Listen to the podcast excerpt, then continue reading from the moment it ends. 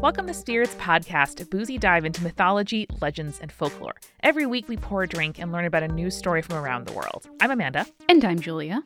And new year, new us, new episode structure. We are jumping right into the episode. You'll hear our checking in, our recommendations for books and movies and podcasts to listen to, and all of the other stuff that we have to say in the middle of the episode in our refill break. So without further ado, Julia, let's jump into episode 265 Demeter. Well, Amanda, I'm going to invite you to come on a journey with me, right? So close your eyes, and I want you to picture yourself in the ancient Greek countryside. I look great with a toga. Okay. You do. Oh my God, absolutely. I love it.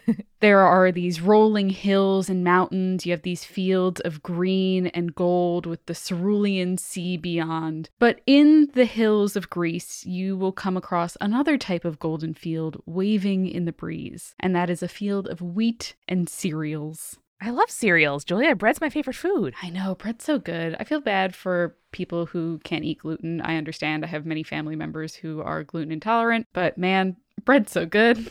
Bread's good, cereals are good. I'm I'm in it. I'm here. I'm smelling the breeze. Well, Amanda, these fields of cereals were central to this week's goddess Demeter. So, for the Greeks, via Edith Hamilton, the first cornfield was the beginning of settled life on Earth. That was the quote from Edith Hamilton. I love that. And just for some context when we talk about Demeter, who is referred to in the theogony as the corn mother. When we're talking about corn, we're not talking about like corn on the cob or maize as we understand it, because obviously Europe in the time of the ancient Greeks didn't know what that type of corn was. So when they say corn, they're basically referring to cereals and grains in general. Gotcha. So if I mention corn, not talking about corn on the cob, I'm talking about like wheat. And sounds like classic Europe to apply a word that they know to a species that it is not when yep. they encounter the US. Yep, yep, that feels right. So I really like Edith Hamilton's reasoning behind why Demeter was the goddess of agriculture rather than a god. So she says, The care of the fields belonged to the women, and as they plowed and scattered the seed and reaped the harvest, they felt that a woman divinity could best understand and help a woman's work. They could best understand her too, who was worshipped not like other gods by bloody sacrifices men liked, but in every humble act that made the farm fruitful.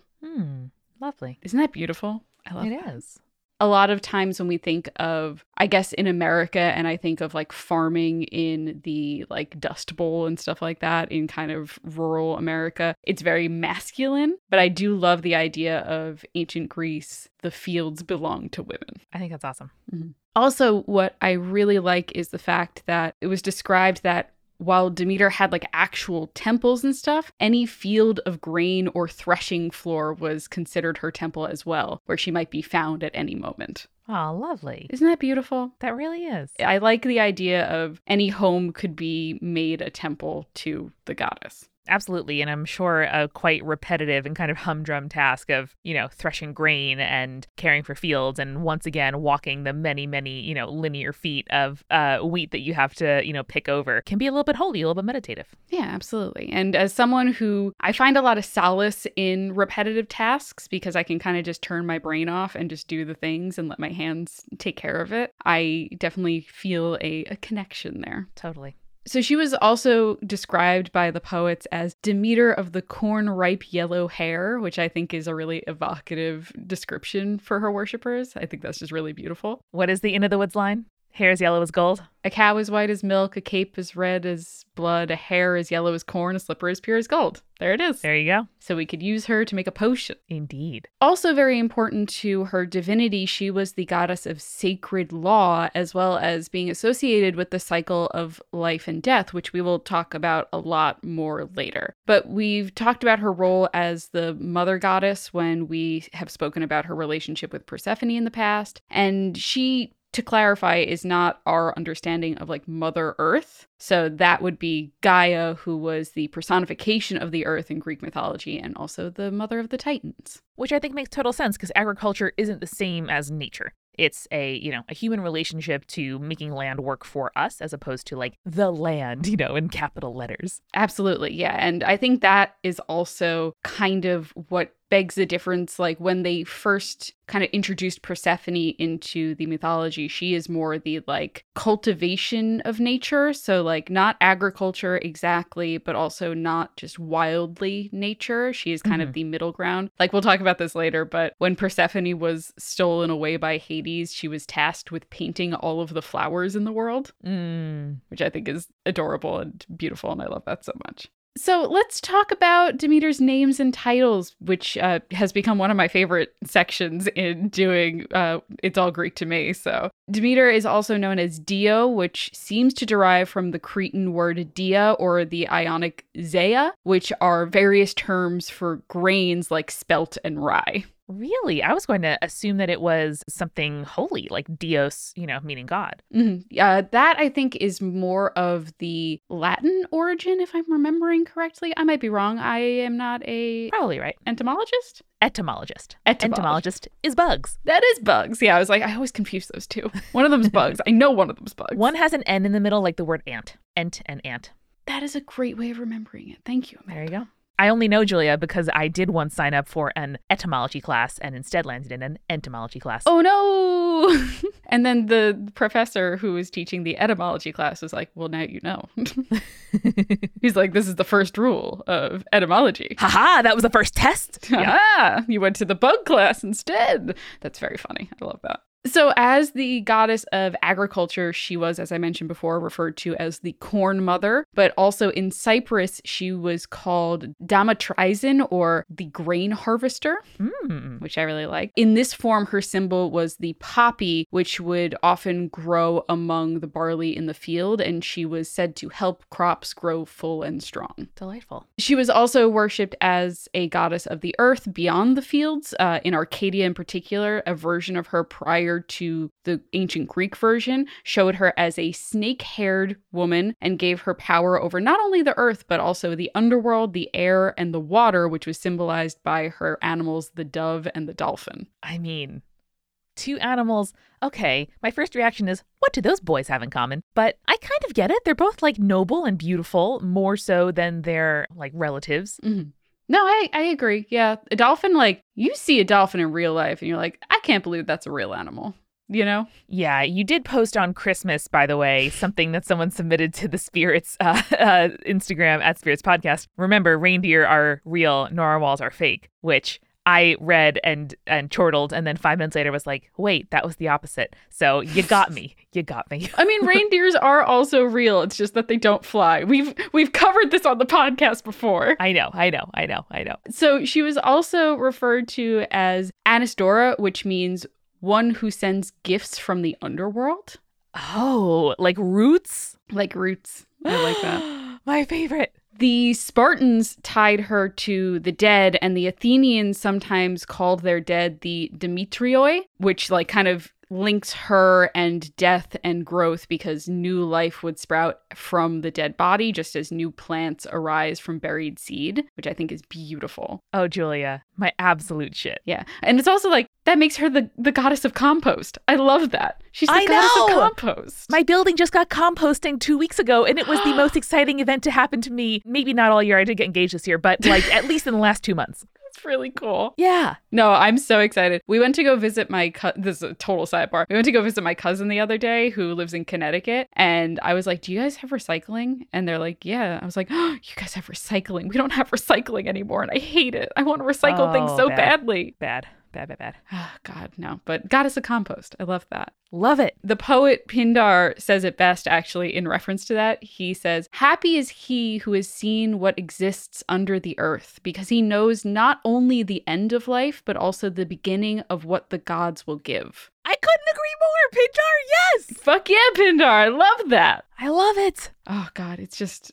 She's so good. I love I love my mom so much. My mom the earth. I love her. I love my mom, Demeter, too. I gave a talk recently about like making a career in new media and like having a career like doing podcasting and stuff. And the quote that I opened with is from the magazine Modern Farmer. And I was like, is this the first time anyone's opened a media talk with a quote from Modern Farmer? Maybe. Uh, I'm the first. and so the quote is that real farmers grow soil, not crops, because in monitoring the health and vitamins and resiliency of your soil, like that is more than half the battle in growing crops. And that's what, you know, farmers kind of pay attention to in this person's estimation. Yeah. And I think that is so true. The plant is the result, it is not the act. And I love when people draw attention to that. Yeah, there is so much like actual science that goes behind farming. This is going to be the hey, we love farming section of the podcast. Farmers are great. Hey, farmers, get in touch. Like, tag us, show us your pics. You all know how much I love my plant watches, but like, truly making it all happen. You are, truly. We love farmers on this podcast. And I know Demeter loves you guys too. Shout out. Hell yeah. Here's a couple more of the epithets that I love for Demeter. So, first of all, did you know that Chloe is one of them?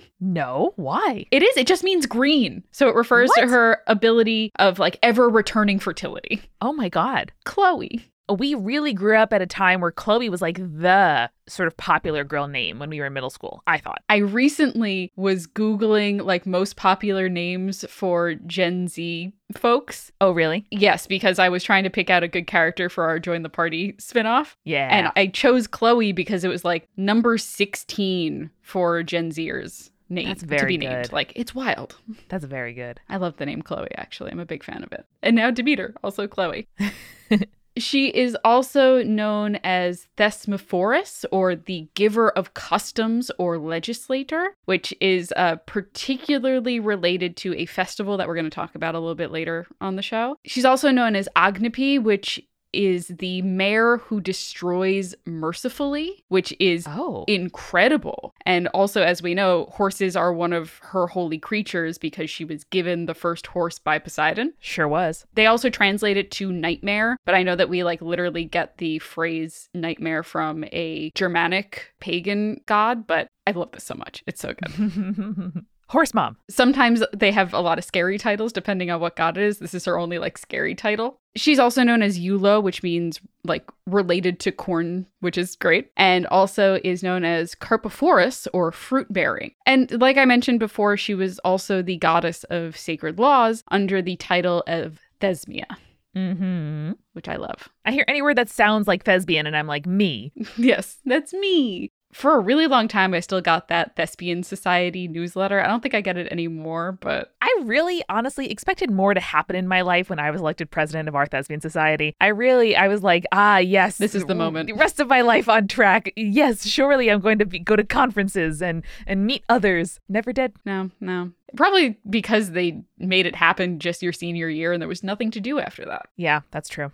We've talked about on the show at least one lover and one child of Demeter. We talked about her relationship with Poseidon in our Poseidon episodes and their children, which includes the talking horse. Sure does. We've also talked about Persephone before, but we'll revisit that one a little bit later. But Demeter did take on other lovers and bore other children. So the first I'll mention is Iasion, who was the son of Electra, a nymph, and Zeus. The two of them actually met at the wedding of Cadmus and Harmonia, and Demeter kind of lured him away from the celebrations. And then the two had sex in the field that had just freshly been plowed. Okay. I mean, listen, if the smell of compost makes her feel at home, then I, I'm all for it. I was gonna say, you know, people get real, real sexy at weddings, and you know, want to get it down, and Demeter is no exception. They do. And also, the smell of freshly tilled earth, there's something to it. There is, there's something to that. When they returned to the party, Zeus, who was a lover of Demeter, saw that Demeter had mud on her back, and in his jealousy, he struck down Iasion with his thunderbolt. Ah, piss. Yes. But their union, however, resulted in two twins who are Plutus and Philomelus. Plutus became the god of wealth and was the bearer of one of his mother's symbols, which is the cornucopia or the horn of plenty. Incredible. I love the cornucopia. I every year I make one out of breadsticks for Thanksgiving and it's great. At some point, I want to make some great British baking ass sculpture to do with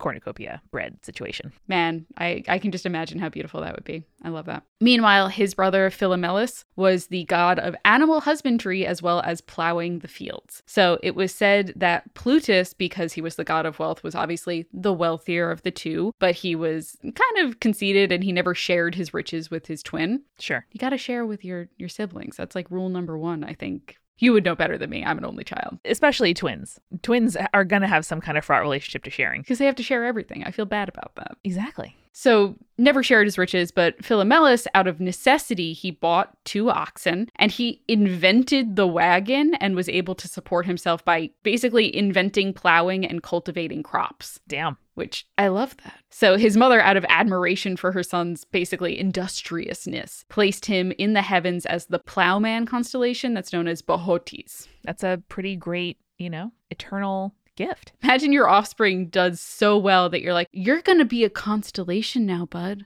I'm proud of you. I know. So, another lover, as I mentioned, was her brother Zeus. And there isn't much description of their courtship that I could find in the myths, but the most important aspect of their relationship was the birth of their daughter Persephone. Though, as a side note, and I love like little side notes where the poets disagree with each other, but there is a Orphic fragment of the story of Persephone's conception, which says that Zeus had sex with his mother Rhea in the form of a snake. And then after that, Rhea gave birth to Persephone. And in that story, Rhea is transformed into the goddess Demeter after giving birth to Persephone. Fascinating. Yeah, which it's definitely like odd in the grand scheme of Greek mythology, but because this is lost and also an Orphic tradition, which we don't have a lot of, it doesn't usually align with what we consider the Greek canon. It doesn't seem to have been accepted as much by the Greek poets. Totally. And like there's so much we can't know, right? Like people could have been kidding, it could have been a metaphor, it could have been, you know, like all this is metaphor and allegory for lots of different meanings. So I I don't know, I just I think it's fun to really think about people did this for a reason. Sort of what were the reasons? Like it's not ever that we're saying like how stupid. It's saying like why was this? What is the meaning? What is the departure from what was known already? Like what is the purpose? Yeah.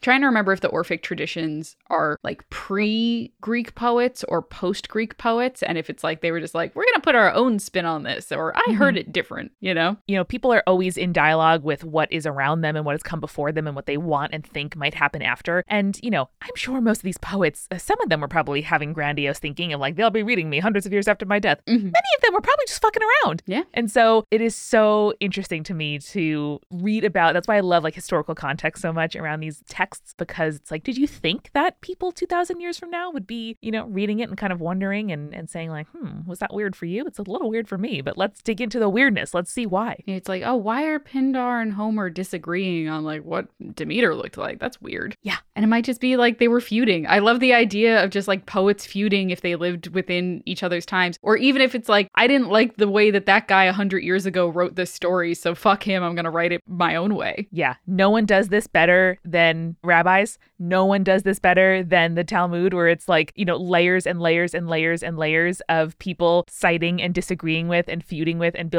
on each other. Puts Wikipedia to shame. It's incredible. I love that. I love that so much. So, kind of leaving that, we're going to revisit the story of Persephone and Demeter, but we're going to do that as soon as we get back from our refill. Let's do it.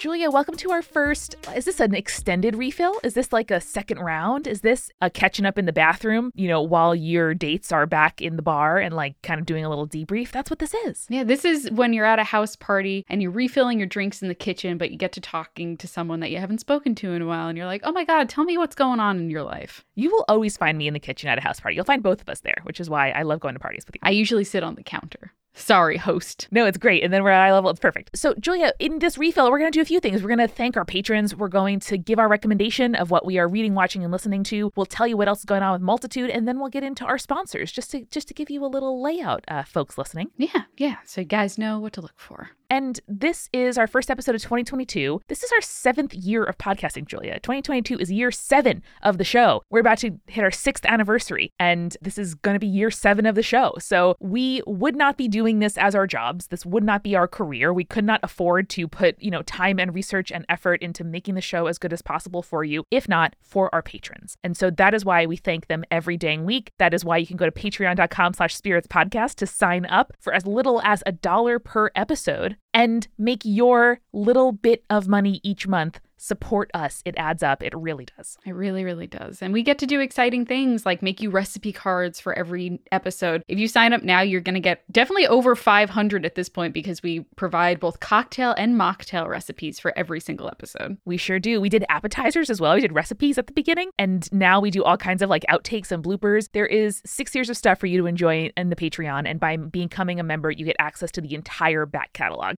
So thank you very much to Toph Beifong. I, I recognize that name. And Ambi Quaffula, who became patrons recently, as well as those clutch supporting producer level patrons Alicia Hannah, Jack Marie, Jane, Jessica Kinzer, Jessica Stewart, Kins, Megan Moon, Phil Fresh, Captain Jonathan, Malachi Cosmos, Sarah Scott and Zazie, and our legend level patrons Audra, Bex, Clara, Drew, J. Bay Bay, Lexus Mary, Morgan, Mother of Vikings, Sarah, Taylor, and BME of Scotty. And you can get all that by going to patreon.com slash spirits podcast where you can get those recipe cards. You can get bonus urban legends episodes every month. You can get a bunch of audio extras. It's just, there's a lot there. And trust me when I say it is worth every penny that you can send our way. Next, Jules, I'm going to ask you what you have been reading, watching, or listening to.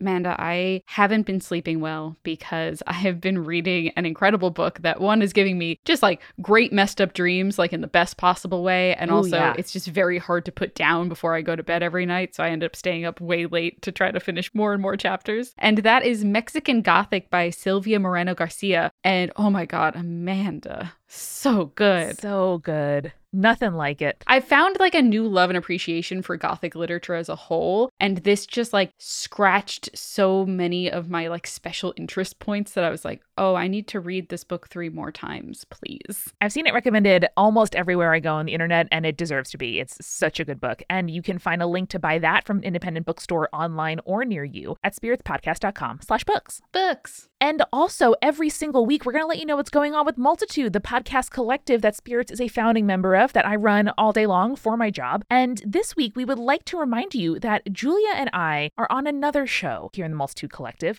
If you're into passionate people creating shows you can count on, hey, don't stop at Spirits. Listen to Join the Party. This is an actual play D&D podcast with tangible worlds, genre-pushing storytelling, and collaborators who make each other laugh each week, two of whom are me and Julia. That's true. We welcome everyone to the table on Join the Party from longtime players to people who've never touched a role playing game before. So if you're like, I like Amanda and Julia, that's why I'm listening to their voices, I want more of that, then hey, listen to Join the Party. Yeah, you could start with campaign one, which is a dose of classic high fantasy gameplay. Or if you're not into Dungeons or Dragons, you can start with campaign two, which has D&D mechanics in a modern superhero-centric setting. It's a lot of fun. So listen, what are you waiting for? Pull up a chair and join the party. Search for Join the Party in your podcast app or go to jointhepartypod.com. Yeah. And now, Julia, to thank the sponsors that also help make the show possible. First, we have a sponsor, Julia, whose Kickstarter I backed more than 10 years ago. Wow. This is Betabrand. They make comfortable yoga pants that look like dress pants. They have been on the athleisure, like comfort style game much longer than folks who are newer and getting into it now and being like, hey, I just realized that clothes are uncomfortable. Betabrand has been making comfortable clothes for a long, long time. I have their dress pant yoga pants and I love them. They have inclusive sizing, they are long enough for me, they have pockets, they have yoga denim as well. It is so, so good and they're all so comfortable. So whether you're going to the office, working from home, or running errands, you are going to look chic and feel comfy. So right now, get 30% off your Betabrand order when you go to betabrand.com slash spirits. That's B-E-T-A-B-R-A-N-D dot com slash spirits for 30% off your order for a limited time. Make sure to use that URL because it supports our show and lets them know where you heard about Betabrand from. Find out why people are buying five different pairs of these pants. Go to betabrand.com slash spirits today for 30% off. Amanda, single use plastic is like a thing that we've been talking about since 2000, right? Scourge of the earth. You're like, oh, God, terrible. But it is 2022 now, which means it is way past time to make cleaning fun, beautiful, and plastic free. I actually enjoy cleaning now, which is wild to me because I started using my Blueland cleaner and it is simple and beautiful and like just you buy a bottle once, you refill it forever. There's no more plastic waste. There's no more like trying to figure out where to put the recycling of the plastic bottle that you were using. You just need to discard instead of the plastic bottle your outdated idea of what eco friendly products are. And it means that they're less expensive and more effective with Blueland. So, Blueland has these stunning high quality forever bottles that start at just $10 when you buy a kit, and they're meant to be used forever with these money saving refillable tablets that just start at $2 and they come in incredible scents like Iris agave, which smells incredible, or lavender eucalyptus, which seems very up your alley, Amanda. Mm-hmm. So,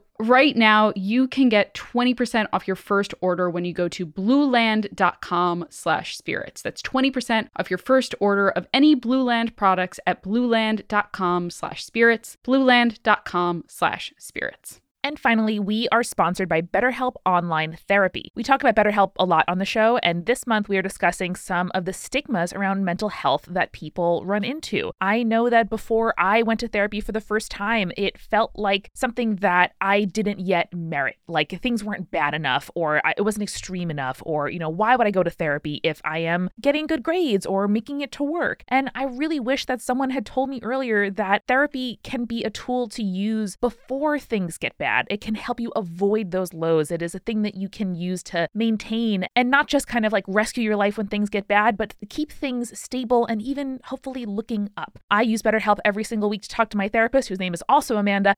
and I love the flexibility that we can use text, phone, or video therapy. BetterHelp is customized online therapy that offers phone, video, and even live chat sessions with your therapist, so you don't have to see anybody on camera if you don't want to. It's much more affordable than in person therapy, and you can be matched with a therapist in under 48 hours. So give it a try and see why over 2 million people have used BetterHelp online therapy. Once more, this podcast is sponsored by BetterHelp, and Spirits listeners get 10% off their first month at betterhelp.com slash spirits. That's B-E-T-T-E-R-H-E-L-P dot com slash spirits. We did it, Julia. Our first mega refill.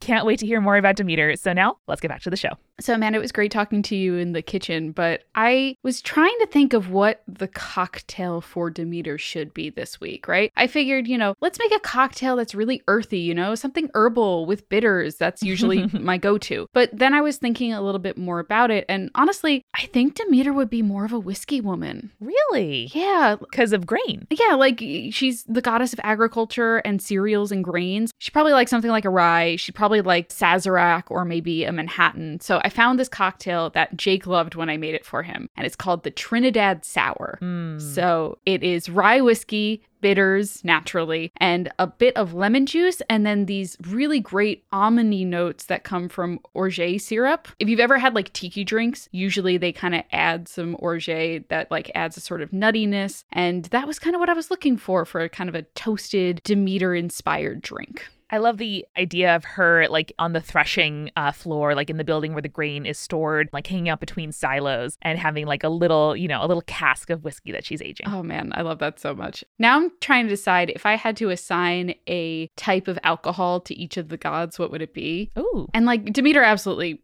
like whiskey, 100%, right? Mm-hmm. Throw out me some alcohol ideas and I will throw back at you the first god that comes to my head Okay, gin. Athena. Okay. I love it. How about vodka? I feel like that's either a Hera or an Artemis. I think I'm leaning more towards Hera. I like that. How about tequila? Tequila is a party drink. I'm going to go with Dionysus. That sounds like it makes sense. Um, how about brandy? Brandy. Oh, that's like, I feel like Brandy's like fancy ass motherfucker. And I feel like that's what Zeus drinks when he's sitting on Olympus. Yeah, I can. He's a little decanter next to him and like a brandy boy. How about rum? Rum. Poseidon. 100%. Okay, makes total sense. What other liquors are there? I know, right? It's hard to think of liquors. Whiskey, rum, gin, tequila, vodka. I think those are the the most prominent ones. Yeah, yeah. I didn't take too long thinking of those, so they're pretty pretty solid in my head, I feel like. Hey, everybody, uh, pause the show right now and text a friend. Quick lightning round. What Greek god, you know, personifies these liquors and uh, see what you get. Yeah, yeah, and let us know the results because now I'm curious. And let the friend know about Spirits Podcast. Yes, Come on. a good way of letting a friend know about the show. So, with these Trinidad sours in our hands, Amanda, to keep us warm, let's revisit the story of Persephone and Hades. I, I feel like the last time we talked about this story in depth, we focused very much on Persephone and Hades rather than like what Demeter was going through when her daughter was stolen away by the god of the underworld. Yeah. So before the abduction, Persephone was known as Kore, or the Maiden, and she lived with Demeter on the surface of the earth. The two of them were actually often worshipped together. Again, it's something we'll talk about a little bit later. Uh, but sometimes they were just referred to as the goddesses and called the older and the younger in order to distinguish Hmm. which is very cute, but also like kind of difficult if you don't have the best relationship with your mother. I'm like, I don't want to just be the younger version of you. I was just going to think like we are two 29 year old women, and I can think of nothing more fraught than referring to any woman I know as the younger or any mom I know as the older. Like, it's not just an age thing either. It's like this is, you know, a time in my life where I'm thinking a lot about differentiation from my parents and what it means to be a human unit in the world. And, you know, Wow. Yeah. Yikes. Yeah, no. Luckily, I think Persephone and Demeter probably had a better relationship with uh, each other, and so probably didn't have a problem with being referred to as the older and the younger. I mean, also, let's think about the origin of these gods. What a like metaphorically rich thing to to have, right? It's like a mother daughter goddess pair. Yeah, exactly. And when you think about the fact that they're often shown as a triple goddess, where like Kore is the maiden, Demeter is the mother, and then you have Hecate as the like crone aspect, that also kind of plays very heavily into this. So when Persephone was taken, it was because her father Zeus had given Hades permission, but obviously, you know, obviously don't tell the mother of your daughter about that. Just let her think, "Oh, my child has been taken and I don't know where she is." Yeah, and it feels like even Zeus should know that. Yeah, you would think, but he was probably like, "Oh, no, she'll just get mad, so I'm not going to tell her." You can't you can't do that, bud. You just can't. Poor Demeter wanders the earth, never tiring, and is, is so preoccupied with her grief that the seasons halt, living things cease to grow, and all living things begin to slowly die. And like I know we've touched on it before, but man, what a what a metaphor for grief. Oh yeah. Oh yeah, bud. Mm-hmm. Sure is. I was gonna say, luckily Zeus can foresee things happening, but no, he does realize pretty quickly that this is going to threaten all life on Earth. So he Mhm. sends Hermes, who is the emissary between the underworld and the gods, to go fetch Persephone and bring her home. However, as we know, while Persephone was in the underworld, she had eaten a few pomegranate seeds, which bound her to the underworld for a certain amount of months every year. Interestingly, this time reading through a few of the different sources, not all of them say that this period of time is fall and winter, but rather it might have been a reference to the dry Mediterranean summer where plant life goes through a drought instead of like the bleak desolation of winter. And I understand why that would be a little more alarming to Zeus than this happening during fall and winter, which, you know, more expected. Yeah, but I just really like the idea of seeing a different period than we normally see. Like, for those of you who've played the Hades video game, Demeter is symbolized by a lot of frost powers, which I think is really fun and really interesting. But the idea of like drought and that kind of like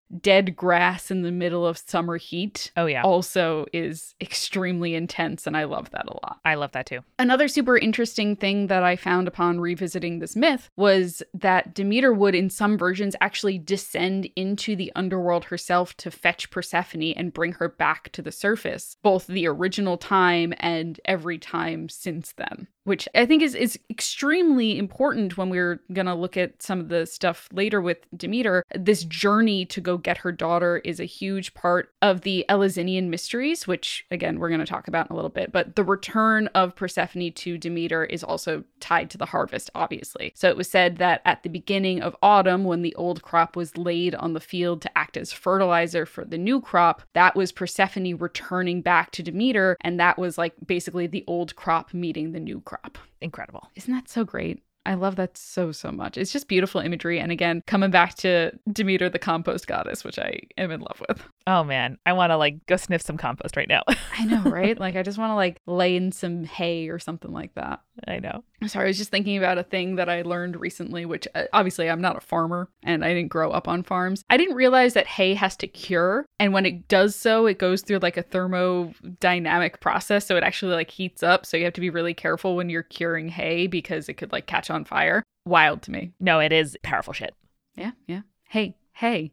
It's powerful shit. Stories of Persephone weren't the only ones that Demeter was featured in. Like, I don't want people to think, like, oh, yeah, Demeter, she kind of one note. She only cares about her daughter. That's not it. Like, all of the gods, Demeter was prone to exacting revenge on those who wronged her. Fuck yeah, dude. Not as much as everyone else, but like a decent amount. So, one of these tales involved the king of Thessaly, whose name was Erysichthon. So, he ordered all of the trees in one of Demeter's groves to be cut down. I don't remember why. He just decided that was a thing he wanted to do one day. You know, I was gonna ask, and then I was like, "Mm, I'm, I'm not gonna know. People just do that all the time. Yeah. Unfortunately, one of the trees in that grove actually held the like votives and prayers that Demeter had granted to the people of that city. Come on. Luckily, the workers knew better than to cut that tree down in particular. And in his frustration, celebration, the king took up the axe himself and struck the tree. In doing so, he killed the dryad who inhabited that tree, and with her dying breath, she called to Demeter to curse the king.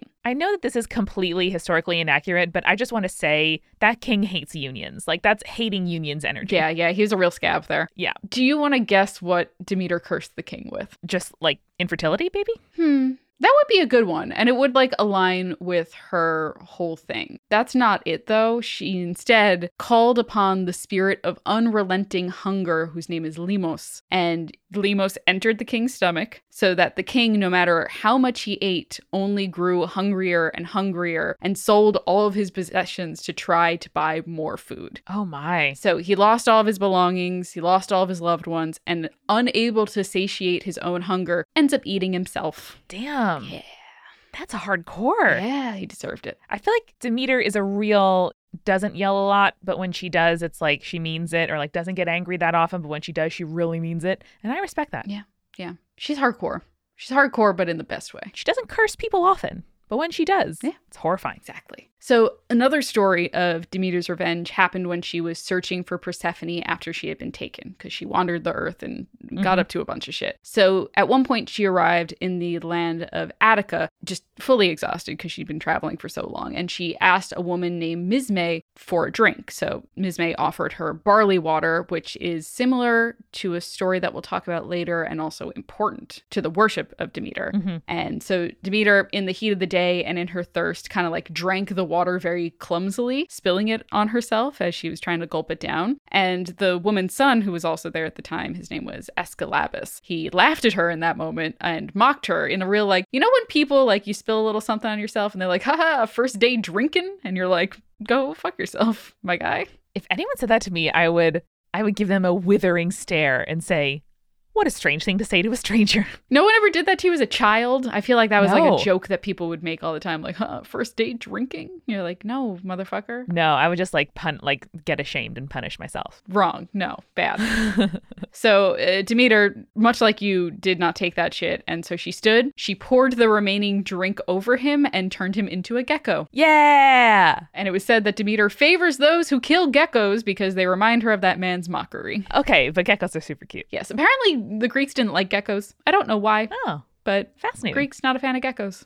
The final tale of revenge that I'll tell you is the story of Minthe, who was said to be the mistress of Hades before he took Persephone to be his bride. So Minthe would often brag, even though she was no longer a mistress of the Lord of the Underworld, that she was more beautiful than the new queen and that it wouldn't be long before Hades took her back. Deeply, deeply understandable behavior. Yes, obviously. Totally fine. So Demeter, upon hearing this and loving her daughter a whole lot, trampled the nymph to death. Oh, okay. And from the earth, a sweet smelling herb grew, and that is where mint came from. Oh no. So, next time you have mint in a cocktail or in like a recipe or something, be like, mmm, this is a dead nymph. You know, the one thing I have never been able to keep alive is mint. Actually, I I have a very tough time growing it. It it doesn't grow well indoors, Mm. and at least the plants I get here in the city will often have fruit flies that infect my other plants. So that's the one thing that I've like outlawed from my home, and makes sense. Mint is also like very invasive. Like, it'll run wild if you plant it outdoors and it'll take over all your other plants if you're not careful about it. So, Yeah,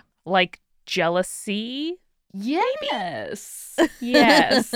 I'm, I'm with you here. We'll, we'll do it. We'll take it. Green-eyed, minty Chloe. Oh, Minty Chloe is very funny. Okay.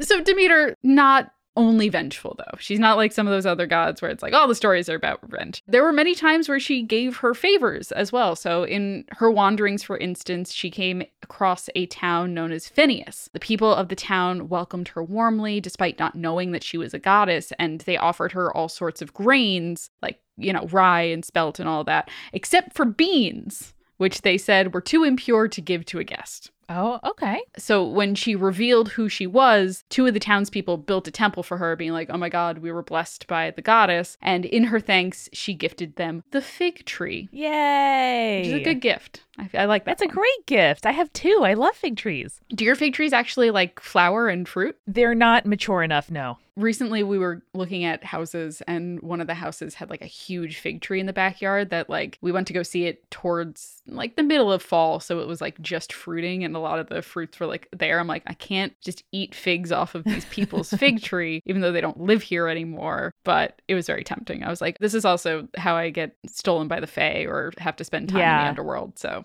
we won't do that. I know. Part of me is saying do it, and then part of me is like, don't eat the fairy fruit, Julia.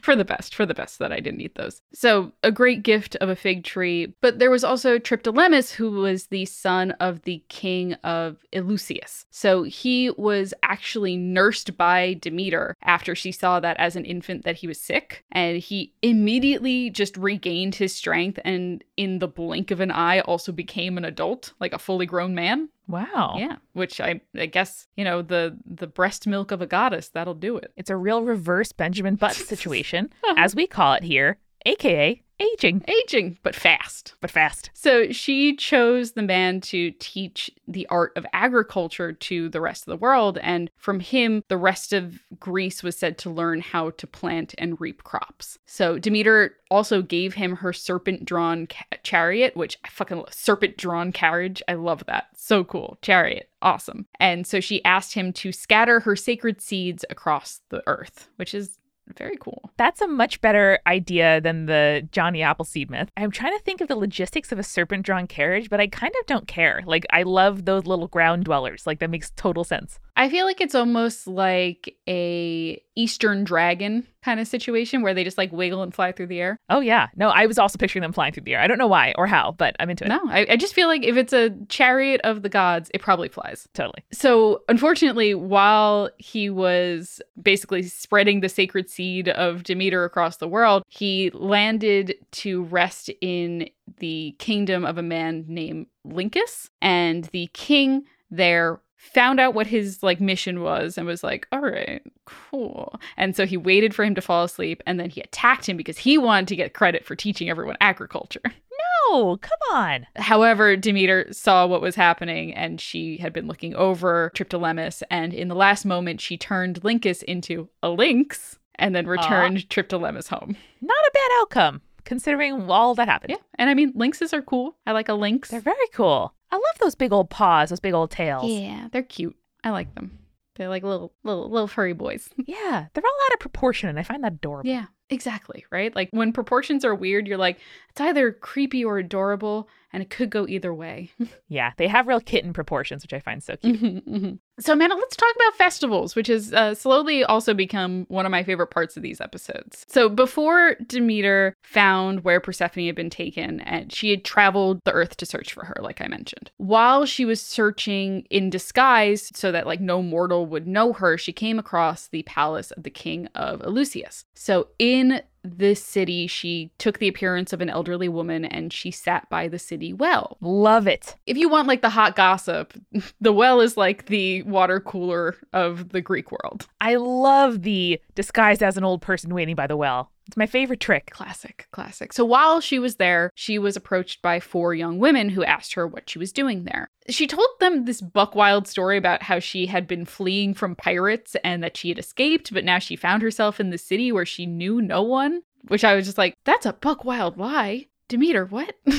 I mean, is there anything more fun than lying to a stranger, though? Like, I, I totally get it. Yeah, no, you're right. Lying to strangers is fun. So the young women hear the story. They're very like impressed, but also feel bad for her. And so they return to their mother and they tell her the story. And the woman invites Demeter into her home. When she enters the home, she begins to kind of bring with her this divine light. And the matron of the home quickly is like, Something up with this lady. Here's my best wine. Do you want some? And Demeter tells her no, she doesn't want the wine. And so instead, she offers her a cup of barley water. There you go. Again, the barley water, which is a sacred drink that would be given to worshippers in the city of Eleusis. So this refreshed Demeter, and she blessed the woman's youngest child, her son, with immortal youth, which is great. However, this required her to anoint the child with ambrosia and then lay him in the hot flames of a hearth so that his mortality would be burned away. Oh my. So when the mother saw that this is what this old woman was doing to her child, she screamed Uh huh. because that's what you would do normally. That's not a wild thing. No, so would I. And also because Demeter didn't tell her what she was doing. She wasn't like, I'm going to make your child immortal. She was just like, here, Ambrosia, throw the child in the fire. Like a rom com, Julia,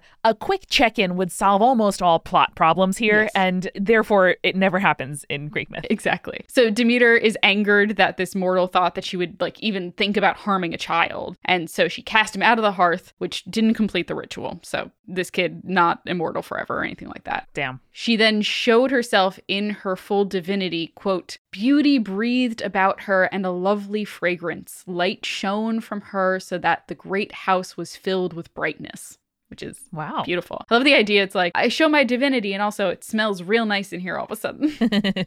and so Demeter demanded that the woman build a great temple for her near the town in order to win back her favor. I mean, this is a hell of a thing to happen when your kids are just like in town and go to the well and they're like, What are you doing here, lady? And then fast forward six months and you're suddenly building a temple for a goddess who visited you and without your permission tried to make your son a god. Yeah, yeah, pretty much. It's a it's a bit of a wild turn of events. Yeah. So the woman went to the king and told him what the goddess had demanded, and the temple was built willingly. Like the king was like, "Yes, all right, excellent. Um, we should build a temple for this goddess." I 100% agree. I have to say, all these mortals are making the right decision here, Jules. Yes, yes, exactly. so when it was completed, Demeter came to it as her throne away from the other Olympians, like not on Olympus, and it was the place that she could come to in her grief at her missing daughter, which I think is really beautiful. Like a way of like getting away from everyone else and just being able to sit in your own grief and feel your own feelings. totally. So it was out of this temple that the Eleusinian mysteries were held. So they kind of featured, as one would imagine, after the abduction of Persephone and Hades, they were a cycle of three phases, which were the descent, the search, and the ascent. This is stirring up media studies memories in my brain. As it should, as it should. So, by celebrating in this cycle, mortals were able to continue the eternal flow of life from generation to generation, allowing them to be rewarded in the afterlife. That was the like basic principle of like, if you participate in the Eleusinian mysteries, this is what you get out of it. Hell yeah. So during the actual mysteries themselves, there would be a feast, and I'm going to break it down like day by day because it was like a 10 day thing. There was a feast during which two priests would fill these two vessels of water and then pour them out, one to the east and one to the west. Similar to the story that we mentioned before, a child would also be initiated from the hearth, though what that meant exactly is one of the things that was kind of lost through time because this was a very secretive practice. And apparently, the height of the celebration was an ear of grain cut in silence. Which was said to represent new life, but beyond that, there's no other information. That's the only line you can really find. It's just an ear of grain cut in silence. You're like, what does that mean, though? Incredible. So the Eleusinian mysteries could also be divided between the greater and the lesser mysteries. So the lesser mysteries took place in the middle of winter, usually around February or March. And this was where like a piglet was sacrificed to Demeter and Persephone, and then worshippers would purify themselves in the river. Not like super exciting stuff, but participating in the lesser mysteries, that's what qualified worshippers to be a part of the greater mysteries. Okay, because I was going to say, who is like, nah, I'm fine with the lesser mysteries. Don't worry about it. No, no, because the greater mysteries are fun. Like I said, they lasted 10 days. It ran in late summer, usually like late September, early October, typically. I mean, a perfect time for a mystery. God. Exactly. So, first, the sacred items were brought to the temple. Again, a lot of this is going to be vague because a lot of the stuff was lost through time because it was a very secretive practice. Oh, that makes it much more fun. Don't worry about it. Okay, great. So the sacred items were brought to the temple. The next day, the priests gathered to declare the start of the rites and then carried out a sacrifice of some kind. Yep. On the third day, some celebrants would wash themselves in the sea in anticipation for the rest of the rituals. The fourth day was a kind of festival within a festival, and it centered on Asclepios, who you might remember was the healer son of Apollo, who was so good that he could heal the dead. Mm. Yeah, and then they were like, "You can't keep doing that," so they killed him. that night, there was then a feast that was supposed to last all night, like sunset to sunrise. And then the next day, which was the fifth day, was the sacred walk to the temple of Eleusis, which they would take a path that was just basically called the Sacred Way, and worshippers would swing branches that were called bakoi. Also, during this walk, which is my favorite part, there was a point at which the worshippers would shout dirty jokes and obscenities. Oh, wow. Because this was to honor uh, who was basically an old woman who was able to make Demeter smile even in her grief over losing Persephone by telling her dirty jokes. Oh, fuck yeah, man. I love that so, so much. That makes me so happy. Just like, ah, yes, we've hit the point. Now everyone tell your dirtiest jokes. yes, when we crest the hill, let a real one rip. no fart jokes. Only, only sexy jokes. Fart jokes are the easy kind. Push yourself, Bob. So, when they finally arrive at the temple, there is an all night vigil, which was meant to represent Demeter's search for Persephone. Worshippers would also imbibe that barley water drink that we talked about, which some scholars believe might have also had like a psychotropic element, like they added some sort of psychotropic mushroom or something like that. Interesting. Again, not everyone believes that, but some scholars do, and I'm just sharing that information with all of you. On the next day, the initiates to the mysteries were brought into the Telesterion, which was a great hall within the temple. And within there was a dramatic reenactment of the Demeter and Persephone myth, like a whole like play situation. The sacred items were then displayed, and then the initiates were taught the purpose of those sacred items. So these three stages were called the unrepeatables because if someone initiated into the mysteries revealed them, they would be punished by death. This is the most theater kid shit I've ever heard. I'm so into it. It's extremely metal. I'm here for it. Anyone who has read like Tana French or Donna Tartt books about like two intense liberal arts students living together in college, someone needs to do some kind of like inspired by novel based on this shit. Yeah. What was that one called? The Secret History is kind of the most read one of this. Yeah. Yeah, yeah. That one was fucking buck wild. Everyone's like, oh yeah, dark academia. And then you're like, the one character just does fucking like coke in a Burger King parking lot. What are you talking about? Yeah, it's a real bacchanalia in New England vibe that teens are very into now. Yeah, the teens really like the dark academia now. They do. Damn Tumblr. so on the final day, the priests would reveal visions that were said to have been sent to them by the goddesses. And then there was one final all night feast that was thrown, which was accompanied by dancing and revelry. Finally, a bull would be sacrificed the morning after the feast, and the dead were honored again by pouring drink over the ground, both to the west and to the east. Right on. And then that's it. Everyone went home. I mean, I love that. Yeah. That's a fun, like, 10 day adventure, I feel like. Most of that's a lot of fun. Yeah. I mean, we're recording this in the days before Christmas and the New Year when nothing really is happening. And it is kind of like a 10 day period of like rest. And, you know, for many of us, even if we want to be working, no one else is working. So it's like, oh, I don't know. Just the idea of like a 10 day thing where you get to see all of your neighbors doing all of this shit, it really appeals to me right now. Yeah. We should have more celebrations like during this period of time that everyone participates in. All of us can agree that the solstice is a good time to focus on, you know, light and fun shit. Hey, fuck yeah, dog. So that was what we know about the Eleusinian mysteries. Not everything we know, but a good summary for you and the listeners. And as we've mentioned before, Demeter was also worshipped with the Thesmophoria, which also worshipped Persephone as well. So it was held during late autumn when the seeds were sown in the fields, and it celebrated human and agricultural fertility. Right on. Like we mentioned, only married adult women were welcome to celebrate in the festival. And for some, observing the rites was actually used as a form of proof of marriage, Hmm. which is kind of fun. I like that. Yeah. And again, because Demeter was the goddess of sacred law, that makes a lot of sense as well. So, depending on where it was being celebrated, the time of year was slightly different. However, for the Athenians, it was celebrated in late October and for three full days. And I feel like I mentioned this in the Poseidon episode, but the festival also featured eating cakes that were baked in the shape of sexual organs. Mm hmm. Mm hmm. Fun. Love that. Greece knew how to have fun. Yep. And they also, similarly to the mysteries, sacrificed pigs. I think it's just like that's an animal that farmers would have, and therefore that's what you would sacrifice. Useful, you know, precious. Yeah. On the second day, however, it was a day of fasting, kind of to honor the mourning of Demeter, who after she lost Persephone. Maybe also you're hungover, who can say? Or who can say? Yeah. Well, I feel like you would want food after being hungover. You know what I mean? Yeah, or you really like you gorge yourself and then you're sated. You're like, nah, I, I can take a day off. Well, let's prepare for day three. Yes, exactly. Like after Thanksgiving, like you don't really want to eat that much after Mm. Thanksgiving. So, and finally, on the third day, that was when the women would call upon the goddesses to pray for their own fertility, which was supposed to represent the return of Persephone. Which I think is really nice. Love a multi day festival. Not enough of those. We do. We love a multi day festival. Too few holidays nowadays are multi day, mostly because our holidays have been cut down by like corporate greed and shit like that. mm-hmm. But I just wish we had more like multi day festivals where it's like, oh man, block out those 10 days. Here we go. We're celebrating. I know like Hanukkah is like a great example of that like multi day festival still, but Yeah, lots of multi day festivals in Judaism, but not enough in Christianity. not enough in Christianity. Need more secular multi day holidays. That's what we've really decided. Please, please just stop giving us long weekends. Give us things in the middle of the week. Then I have to do my weekend shit, and I have a day off, and and probably my employer expects me to answer email anyway. God, Screw that. Screw that. More Greek calendar stuff, in my opinion.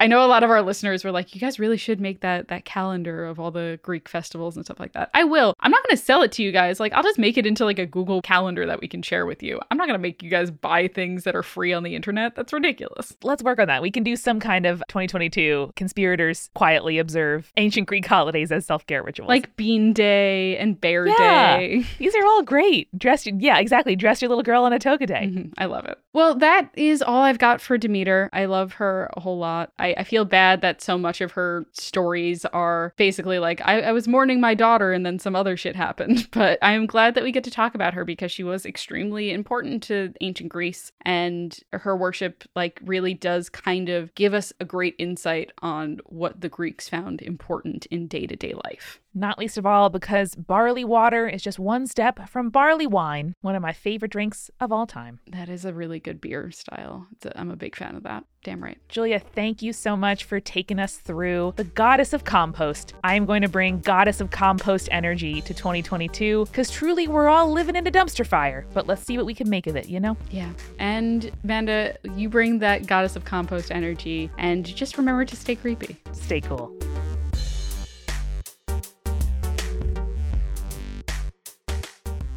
Spirits was created by Amanda McLoughlin, Julia Schifini, and Eric Schneider, with music by Kevin MacLeod and visual design by Allison Wakeman. Keep up with all things creepy and cool by following us at Spirits Podcast on Twitter, Instagram, Facebook, and Tumblr. We also have all of our episode transcripts, guest appearances, and merch on our website, as well as a form to send us in your urban legends and your advice from folklore questions at spiritspodcast.com. Join our member community on Patreon, patreon.com slash spirits podcast, for all kinds of behind the scenes goodies. Just a dollar gets you access to audio extras with so much more, like recipe cards, both alcoholic and non alcoholic, for every single episode, director's commentaries, real physical gifts, and more. We are a founding member of Multitude, an independent podcast collective and production studio. If you like spirits, you will love the other shows that live on our website at multitude.productions. Above all else, if you liked what you heard today, please text one friend about us. That's the very best way to help keep us growing. Thanks for listening to Spirits. We'll see you next week. Bye.